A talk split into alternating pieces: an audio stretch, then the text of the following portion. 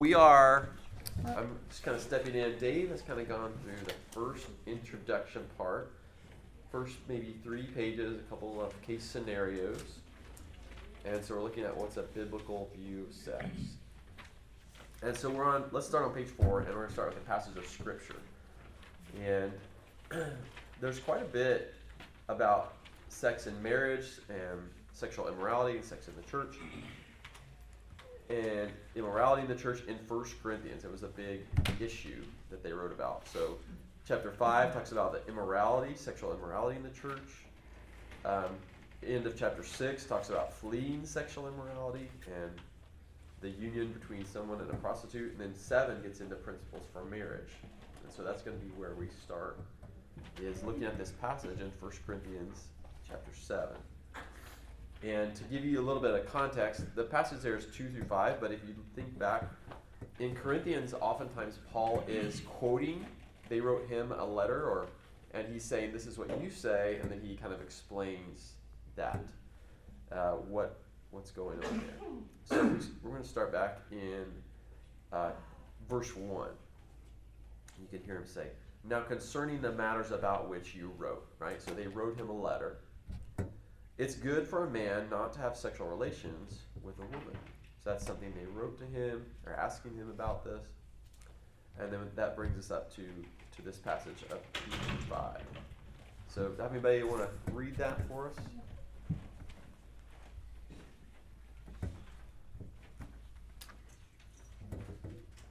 Jason, thanks. Volunteer. Got it. But because of temptation to sexual immorality, each man should have his own wife and each woman her own husband. The husband should give to his wife her conjugal rights, and likewise the wife to her husband. For the wife does not have authority over her own body, but the husband does. Likewise, the husband does not have authority over his own body, but the wife does. Do not deprive one another, except perhaps by agreement for a limited time, that you may devote yourselves to prayer. But then come together again, so that Satan may not tempt you because of your lack of self.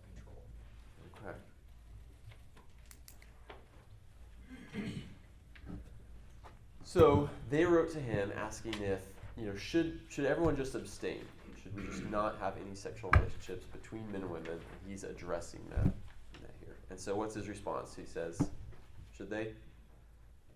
Right? Shouldn't abstain. And kind of what's the what's the purpose? Right? What's the basis? He says, why should men and women, husbands and wives, have sexual union? Yeah, I see that where? Uh, beginning verse 2. Right in the beginning of verse 2, right? Because of temptation to sexual immorality. Right? And he, his word is that each each man should have his own wife and each woman have her own husband. And he talks about how, like his reasoning here is that he continues on, the husband doesn't have authority over his own body. And so let's look back at the just previously in chapter 6, um, verse, uh, let's see. So in verse 4, when he's talking about the wife does not have authority over her own body, but the husband does, and the husband does not have authority. So back in 6, verse 16, can someone read that?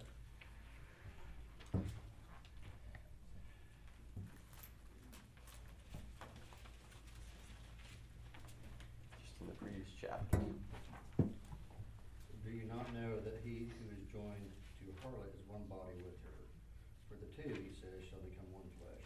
Okay, so he's he's talking about avoiding um, prostitution, and but he links it to this passage from Genesis about marriage. The two will become one flesh, and he's saying you should not become one flesh with a prostitute. But so here, how does that answer our question about why the husband doesn't have authority over his own body?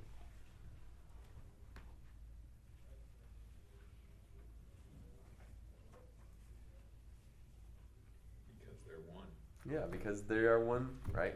So there isn't a, it's not really a him and a her, but there's really a one flesh there. And so if you, all right, what would it look like in a marriage where maybe they're they aren't really one, where it's like each one has authority over their own body? What could that lead to? I guess.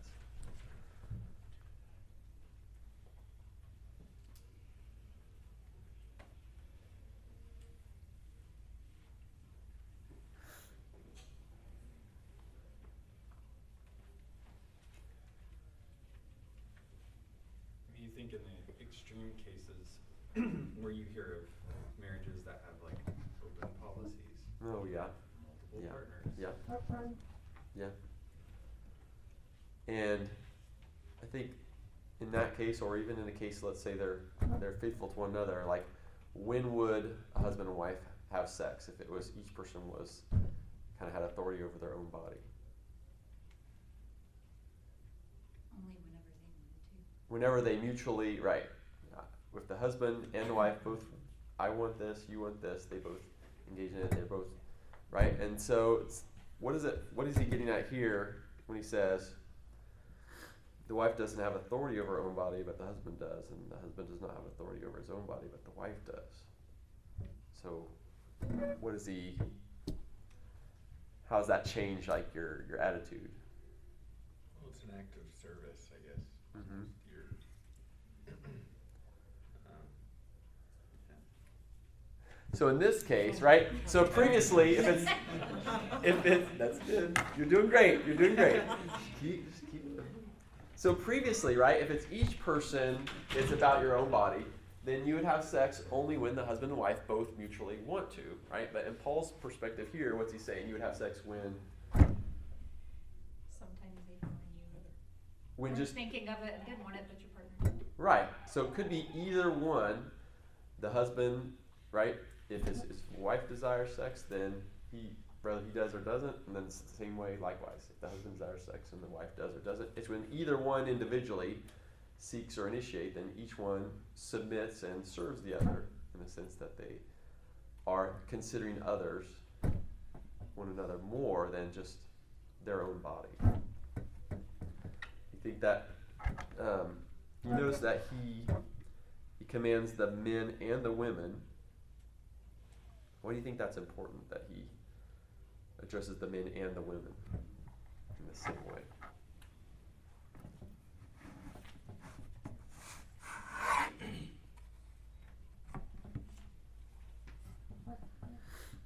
He addresses both parties that make the one union.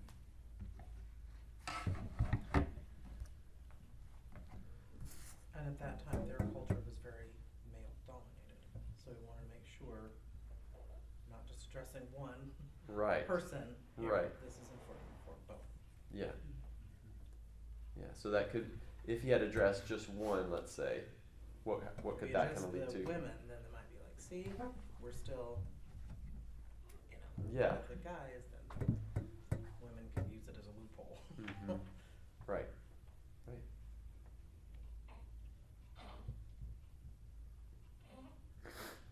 And so let's read let's read uh, a couple of verses from um, the cross references here. Luke six thirty one and Acts twenty thirty five. Somebody look somebody look those up. Jared, good morning. Good morning, Mr. Marshall. Dr. Marshall. Oh yeah. You guys. Just like the, like at school. So, professor, yes. All right. You ready? You want to look up a verse for me? I have six thirty-one. You got 631. And Jared, can you get Acts 20, 35? Okay, what's uh, 631 say? And as you wish that others would do to you, do so to them. All right, so we got the, the golden rule. As we wish that they would do to, as you wish. Oh, well. And then uh, Acts 20, 35.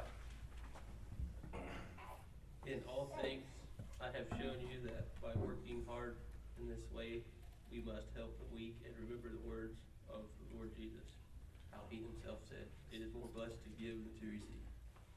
Yeah. And so, kind of thinking about like just that attitude. What is how does that affect our attitude when we think about how the husband and the wife should approach um, sex with their with their spouse?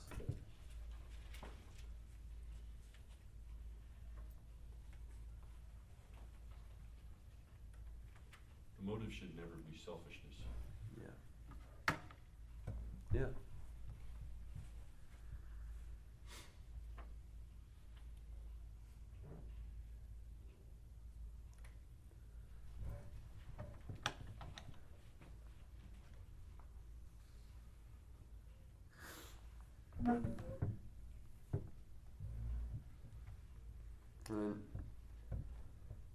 And that we right, we're always thinking to consider our spouse and how we can be one with them, meet their needs, and think about them first.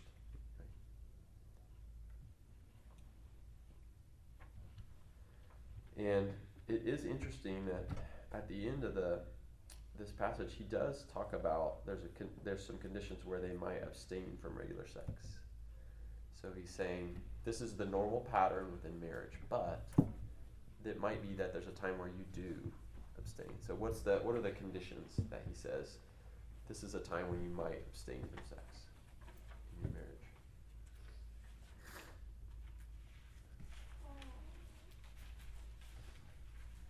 Looking in verse five, what are some things you see there?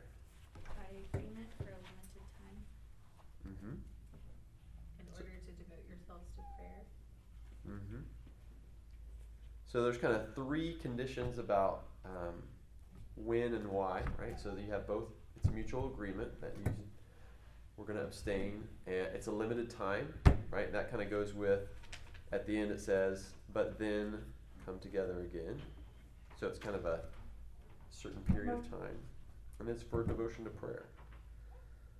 And why does he say it's important that you should come back together again at the end of that time?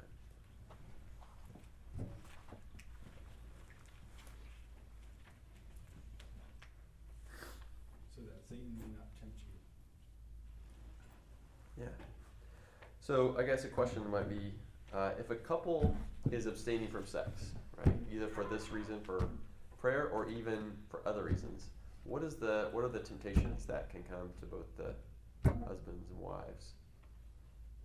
Because he says here that we should come together so that we may not be tempted because of our lack of self control, and he says at the beginning because of the temptation to sexual immorality. So it's kind of a sandwich there, beginning and end. This is a that's why we're saying here one aspect of sex is that it's protective against this sexual morality. So, what are the temptations that can face a married man and woman?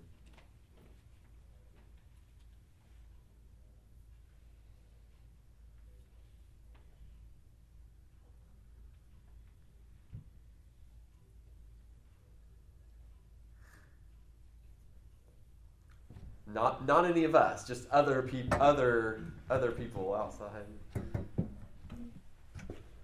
That's a cheat. Right, adultery would be one of those sexual immoralities.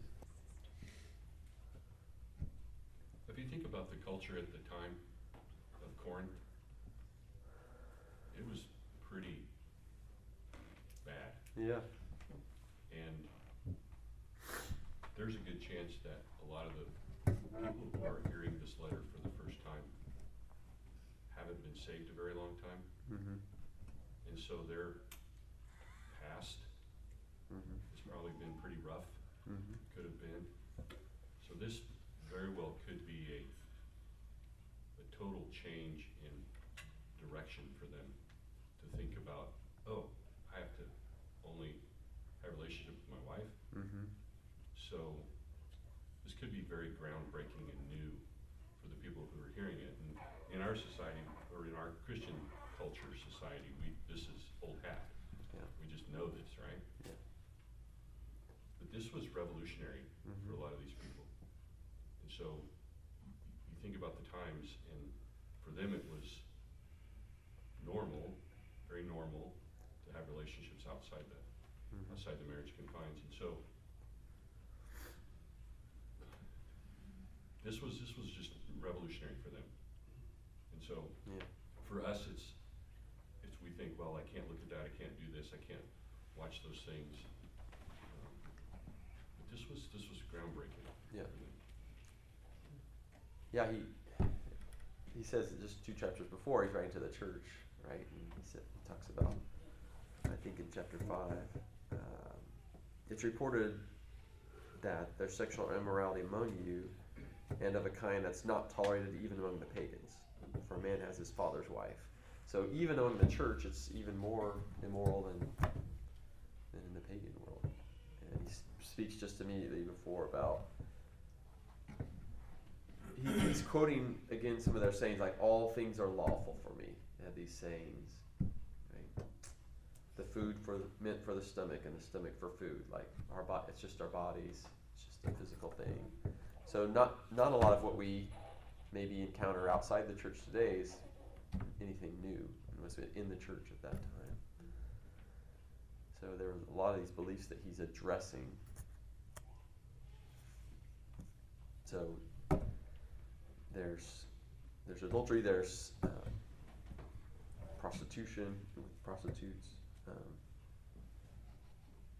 and then we've talked about like what we see, what we intake with pornography, with lust.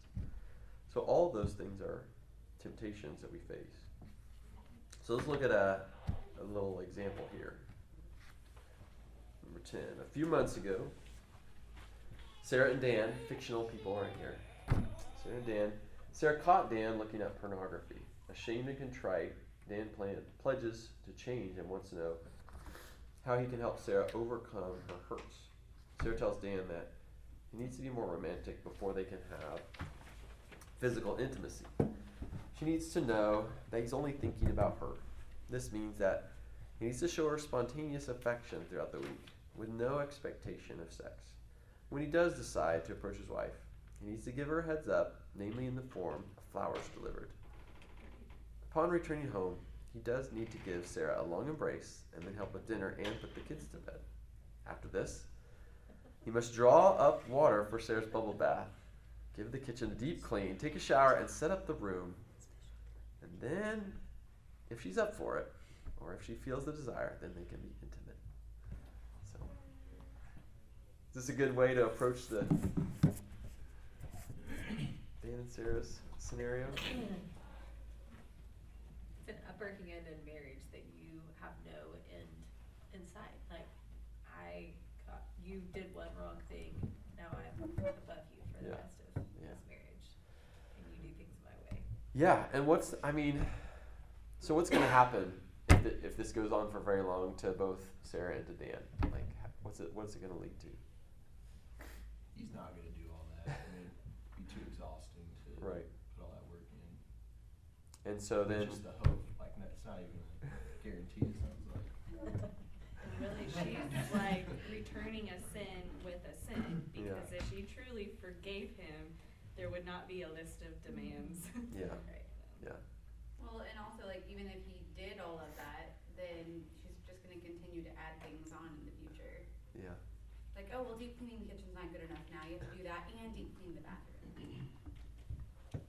yeah. So, I mean, like, what what's a what's a what's kind of wrong with their thinking? What's what's with her mind? Like, what what is she?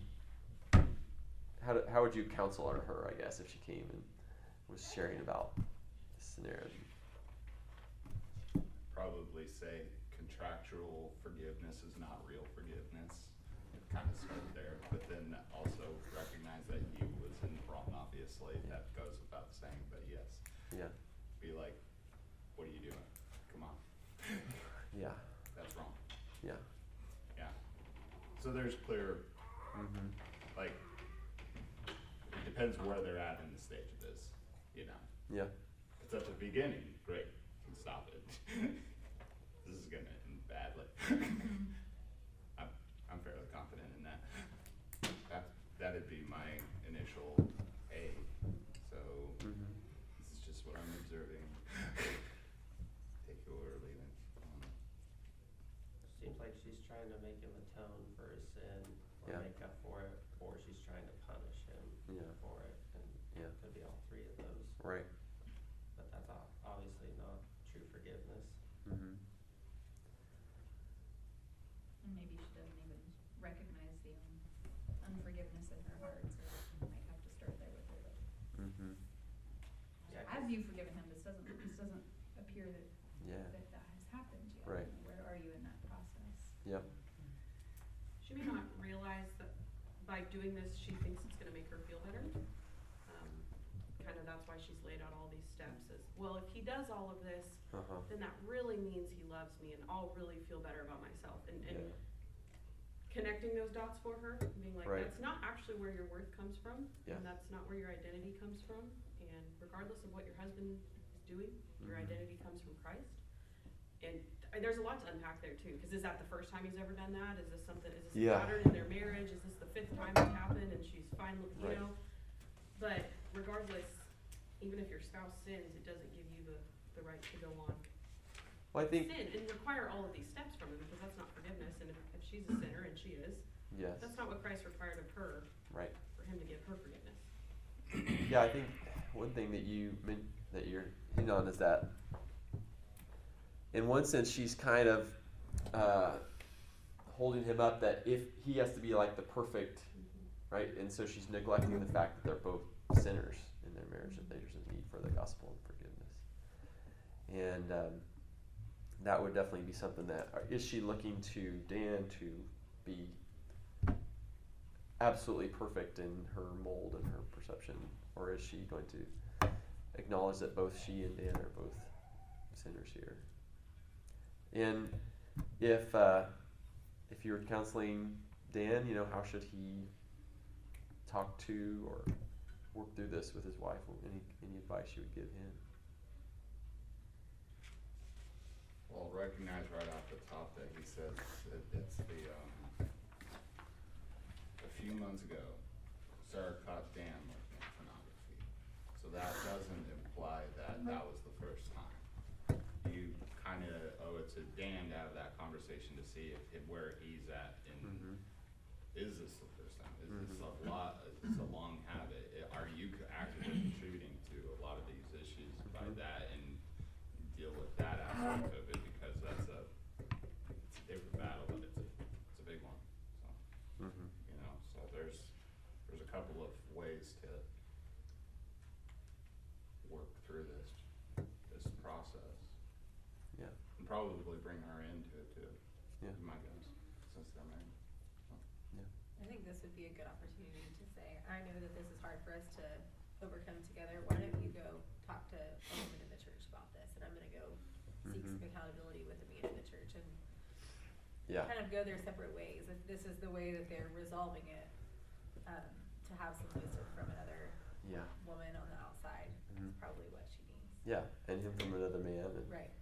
because it sounds like they both have issues that they're needing to work through in terms of sex and him with purity and both of them with how they're meeting their sexual needs. Like he's if he's looking at pornography he's sinning in that in that way or so we need to investigate that. And seems like she's not valuing the the purpose that you know the principle that Paul gives where he says it's good you know uh, each man should have his own wife and each woman should have her own husband. That they should be coming together on a regular basis Well, and maybe helping him to recognize, I don't know, might be implying too much from his question. He wants to know how he can help Sarah overcome her hurts.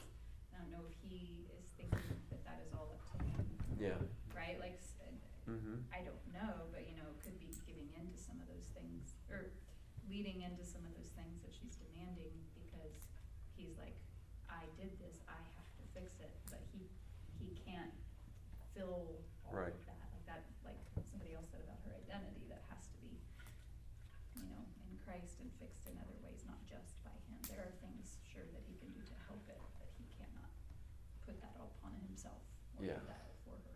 yeah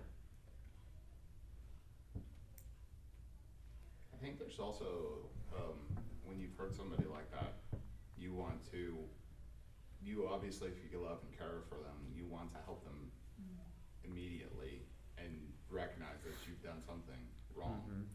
But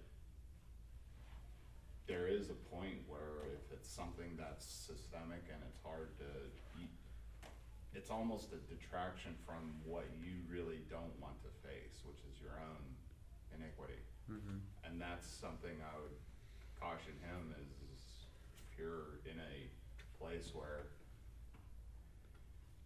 maybe the way to help and this situation and her get over it is to help yourself too. And it, find a way to do that. I don't know.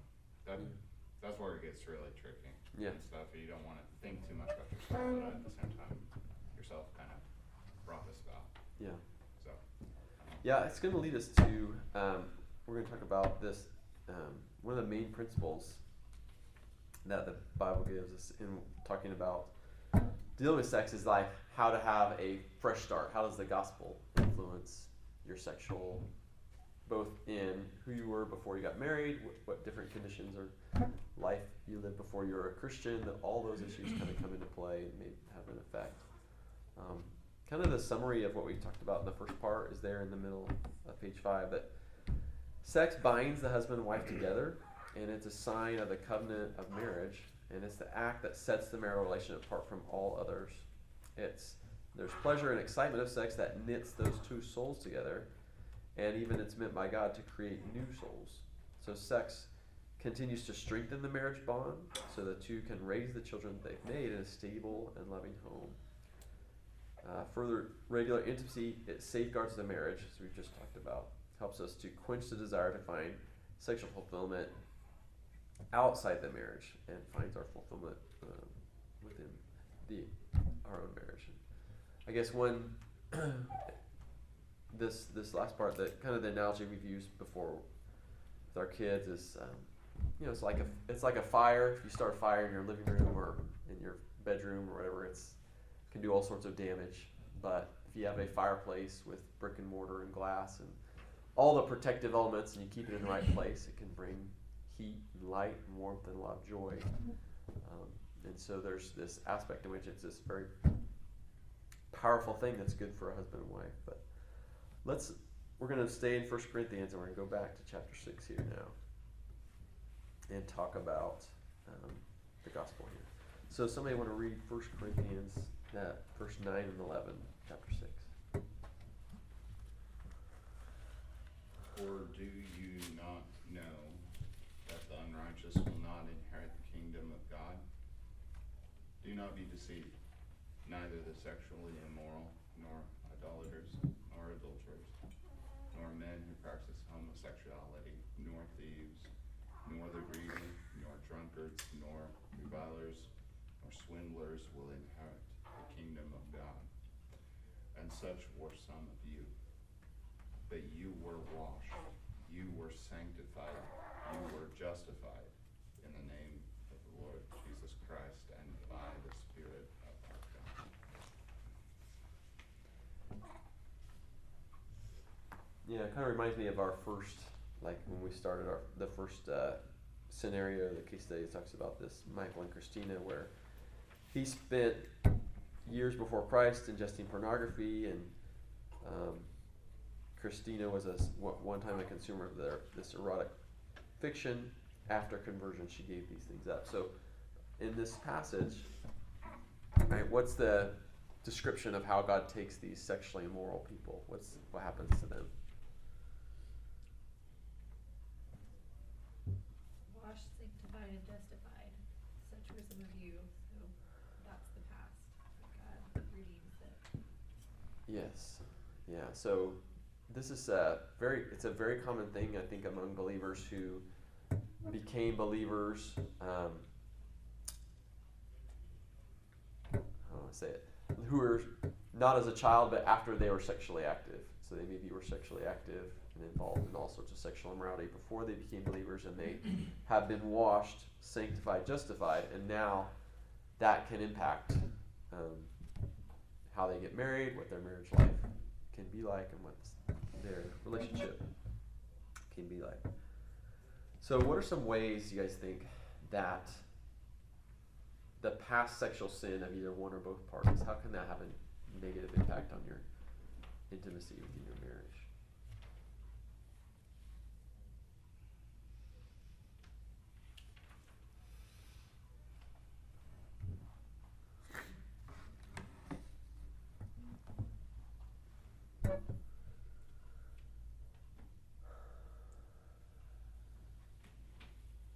Be easy for one spouse to hold a grudge against another if they hadn't had a rough past and the other did, and then vice versa. The one spouse that did have a rough past, um, could have, well, a lot of guilt and, Mm-hmm. I mean, Mm-hmm. baggage that they carry into the marriage as Mhm. well. Yeah. Yeah, so those are kind of that's one one com, kind of a common just generalization is that sometimes you have a married couple where one was um, pure, a virgin maybe, and the other one was had already had um, some sexual history and sexual sin, and so it creates that different dynamic where each one is trying to figure out. Um, so guilt on the part of the one uh, who's involved in sin, and uh, maybe a grudge, maybe some bitterness.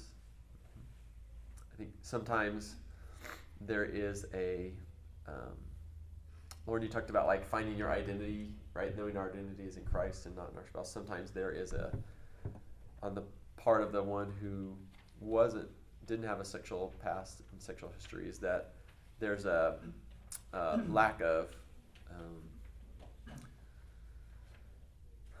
it's like a they're maybe insecure um, about their spouse and comparisons they might make from all that history and you know comparing themselves to. So there's it definitely can can inhibit their ability to be one and open with one another in that sense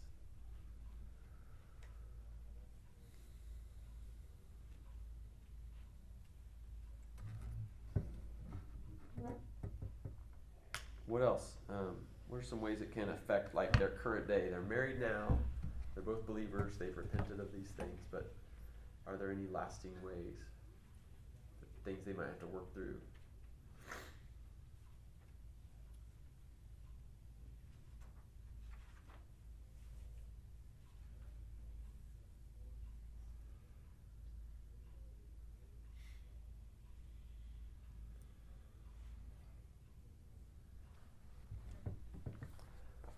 I'll mention uh, one thing that I we talk about with kids and adults though that have sometimes if they've had a sexual history physically or with pornography it has a it gives them a warped view of the purpose and the role of sex. So all the way from it being about themselves um, or just about um, what the purpose is of sex and so sometimes that can impact both the husband and the wife in terms of how they approach um, what the role and the purpose is. So what what does it look like? I mean, what's the right way to? Why is it important to apply the gospel to our past, present, future, in terms of our sexual relationship with our spouse and our past? Why is the gospel so important?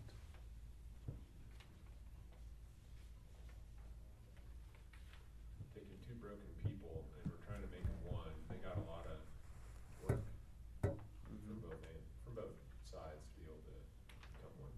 Mm-hmm.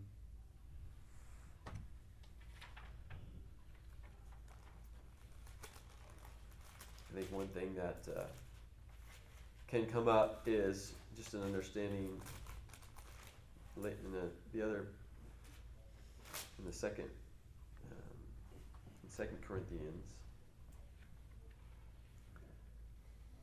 Paul says to them, From now on, therefore, we regard no one according to the flesh, even though we once regarded Christ according to the flesh, we regard him thus no longer.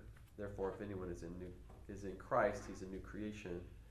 The old has passed away, behold, the new has come. All this is from God, who through Christ reconciled us to himself and gave us the ministry of reconciliation. And so there's a sense in which that gospel allows each person to say who you were in the past, especially before conversion. That person has died, as in Romans. And you are a new person, you're a new creation. And so not not kind of it allows you to not view that person as, well, this is the way they were, so they're going to continue to to be that way, that there's this hope. And then even if it's um, even if there's uh, sin as believers within the marriage, there's a, always this hope that there's a hope for repentance and for change. Okay, well let's let's see what about this is Dwayne and Natasha. They've been dating since high school, and they got married after college. And while they're both active in their church and ministry during their relationship, they crossed boundaries on multiple occasions. This has led to a number of complications. In honest moments, Dwayne confided that sex was more thrilling during their premarital encounters than now. Further, Natasha holds Dwayne responsible for their previous indiscretions. After all, he was the leader and he did not restrain himself. So you have this couple where they eventually got married, but they were uh, sexually active before that. And so this is we're talking about the how this is how is it impacting them right now? Like what's it how is it damaging both him and her and their relationship?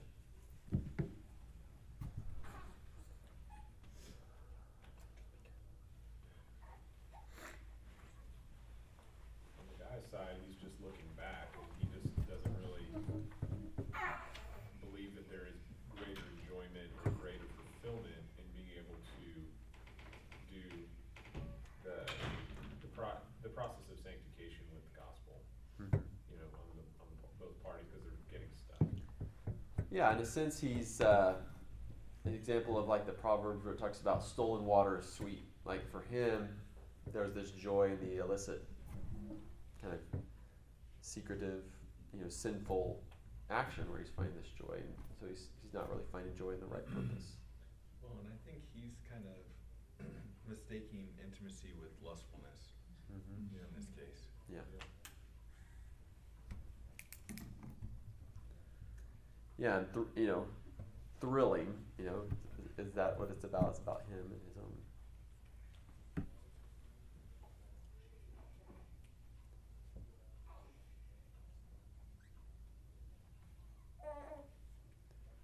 What about for her?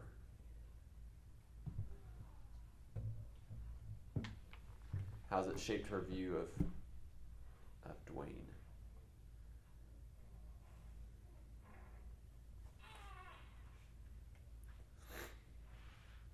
She's placing blame where she was also complicit.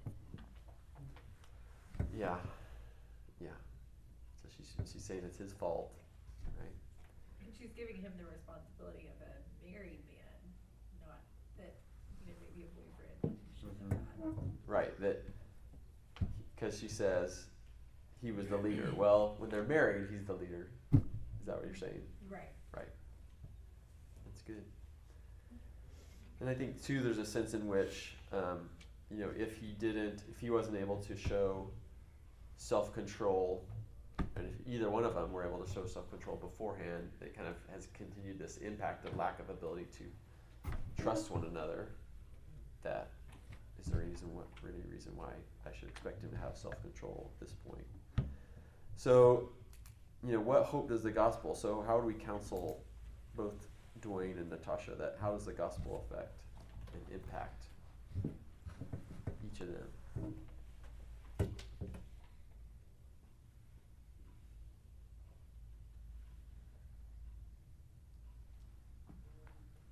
It's acknowledgement of sin and asking for forgiveness.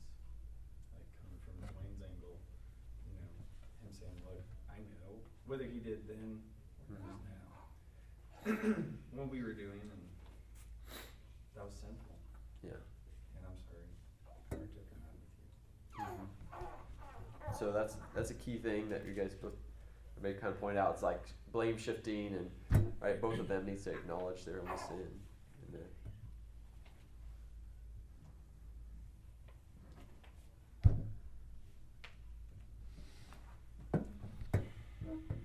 Let's look at these kind of cross references. Cross references. Luke seventeen three. Luke seventeen three and Romans 12, 1 through 2. This is like, so what should they be doing to kind of renew their relationship? So, let's see. Joe, can you get Luke 17, 3? Pay attention to yourselves. If your brother sins, rebuke him, and if he repents, forgive him. Yeah. Rebuke him, you know, repent, and forgive. And then what's Romans 12, 1 through 2?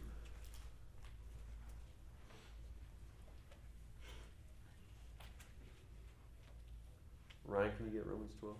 I beseech you therefore, brethren, by the mercies of God, that ye present your bodies a living sacrifice, holy, acceptable to God, which is your reasonable service. And do not be conformed to this world, but be transformed by the renewing of your mind, that you may prove what is the good and acceptable and perfect will of God. Yeah, so we, we see that in both cases, right? We're presenting our bodies as living sacrifices, holy and pleasing. So there's constantly this need and desire, day after day, year after year, to repent, to walk in obedience, and to forgive one another, knowing that it's not each one's not looking for you know them to be the perfect or the dream husband or wife, but two sinners who are seeking to live with the gospel at the center of their marriage. And so, a couple of you know key truths as well to consider is that there's therefore now no condemnation for those who are in Christ Jesus. So for both husband and wife. Um, Ephesians four thirty two: Be kind to one another, tenderhearted, forgiving one another, as God in Christ forgave you. I think there's a sense there where sometimes, like we mentioned that case where maybe one person um, was engaged in, I would say, more sexual sin than the other. And there's a sense in which, well, you did this, but this verse, you know, as God in Christ forgave you, there's a certain sense in which we have to realize that just like the, the parable of the unmerciful, unmerciful servant, whatever it is that we need to forgive them, whatever the few hundred dollars are, there's millions that we need to be forgiven in Christ. And then First John, my little children, I'm writing these things to you so that you may not sin. But if anyone does sin, we have an advocate with the Father, Jesus Christ the righteous. He is the propitiation for our sins, and not for ours only, but for the sins of the whole world.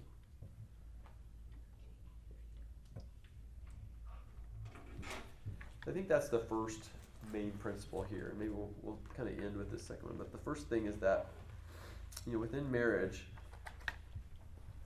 um, you know, we never have two com- completely pure, sinless people coming together in marriage. So every marriage, is, you're going to need the gospel from day to day after day.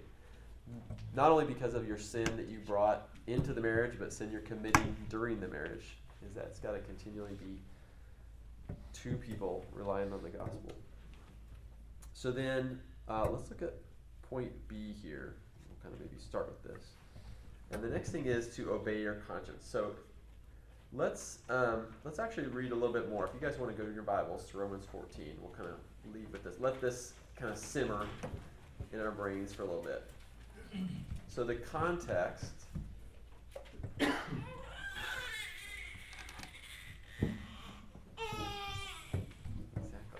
So the context here in Romans 14, um, there are different views in the church here about food.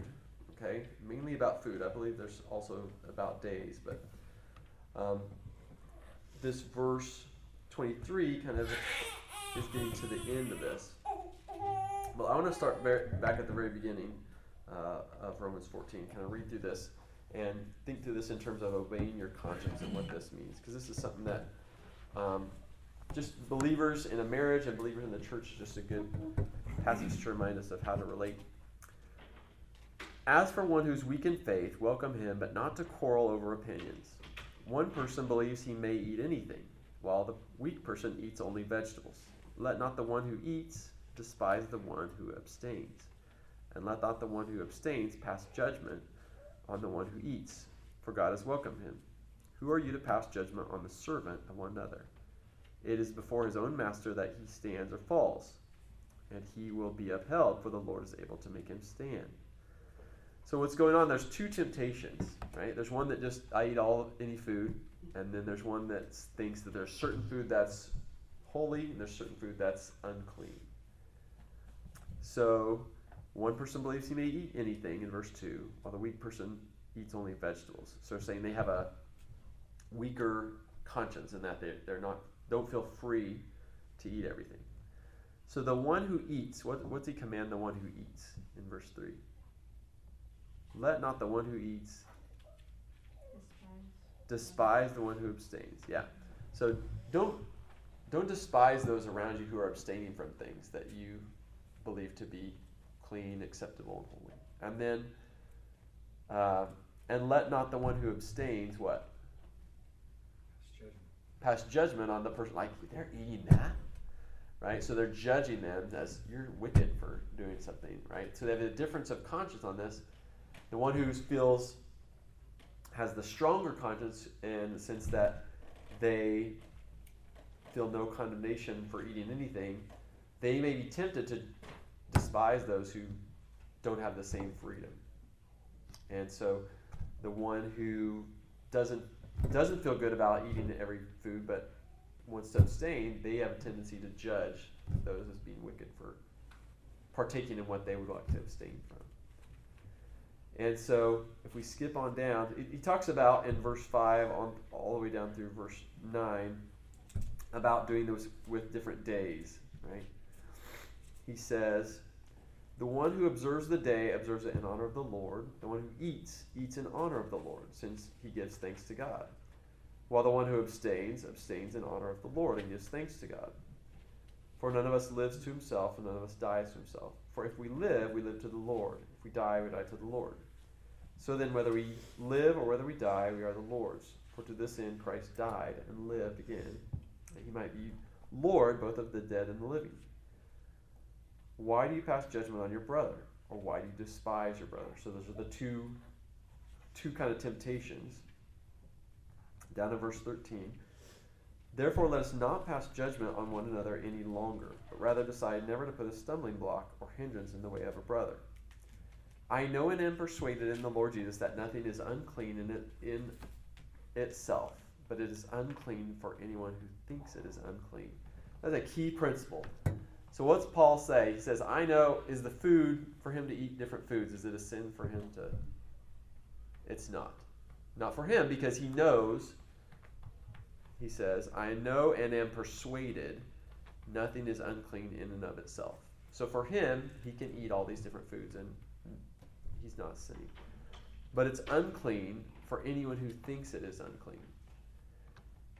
And so if they partake of this particular food and they actually believe it's unclean, then they are sinning. It's not the food itself that's causing them to sin, it's the fact that they're going against and disobeying their conscience. Okay? So when it comes to this kind of that idea in marriage and in sex, obeying your conscience is a key principle. Whoever has doubts is condemned if he eats, because the eating is not from faith, for whatever does not proceed from faith is sin. So that's kind of the, the principle to think about as we'll, we'll kind of come back to this at the end, is that in our um, the sex that between husband and wife, if either the husband or the wife um, feels a prick in their conscience about anything in their sexual uh, relationship, they ought not to partake in something that they feel is would not be right, would not be holy, um, regardless of what their spouse says. Because, like Paul is saying, I know and am persuaded in the Lord that nothing is unclean in and of itself, but it is unclean for anyone who thinks it's unclean. So there's a matter of conscience that mm-hmm. we need to obey and respect to our, our spouse and their conscience and to keep them from stumbling. You don't like one thing to, to think about as you go, right? We want to continually listen to mm-hmm. and follow our conscience, that God's gift. And what's what's the what happens if we don't do that? What's the risk that we're running? Others would stumble. So for others, you're leading them to sin, to disobey their conscience, and then for each individual, when they when they disobey their conscience, if they say, "Oh well," they say it's fine, so I'm going to do this, even though I, I feel like it's wrong. What happens? You're in sin, and it, it begins to dull and harden. You kind of your conscience becomes harder, and you begin to not listen to it more and more, and right. Okay, so we will kind of pick up there next time. Principles, principles. I think I think Dave will be back, but I don't know if he'll be ready to to prep to go through. So, thank you guys for participating. I didn't was not monologuing the, the whole time. So let me pray for us. Father, I do pray that as we've talked and had good discussion, that your word has planted seeds in our life that will bear fruit. And I pray that in our relationship with you and the relationship with our spouse, that we might talk about and think through how we can glorify you in our bodies and in our relationships and in our marriages. And pray that this morning, as we continue to sing to you, to listen to your word preached, that you would just be glorified and that you draw us closer to you, making us more into your image. Help us to continue to walk in a manner that's worthy of you, serving you, worshiping you. In Jesus' name, amen.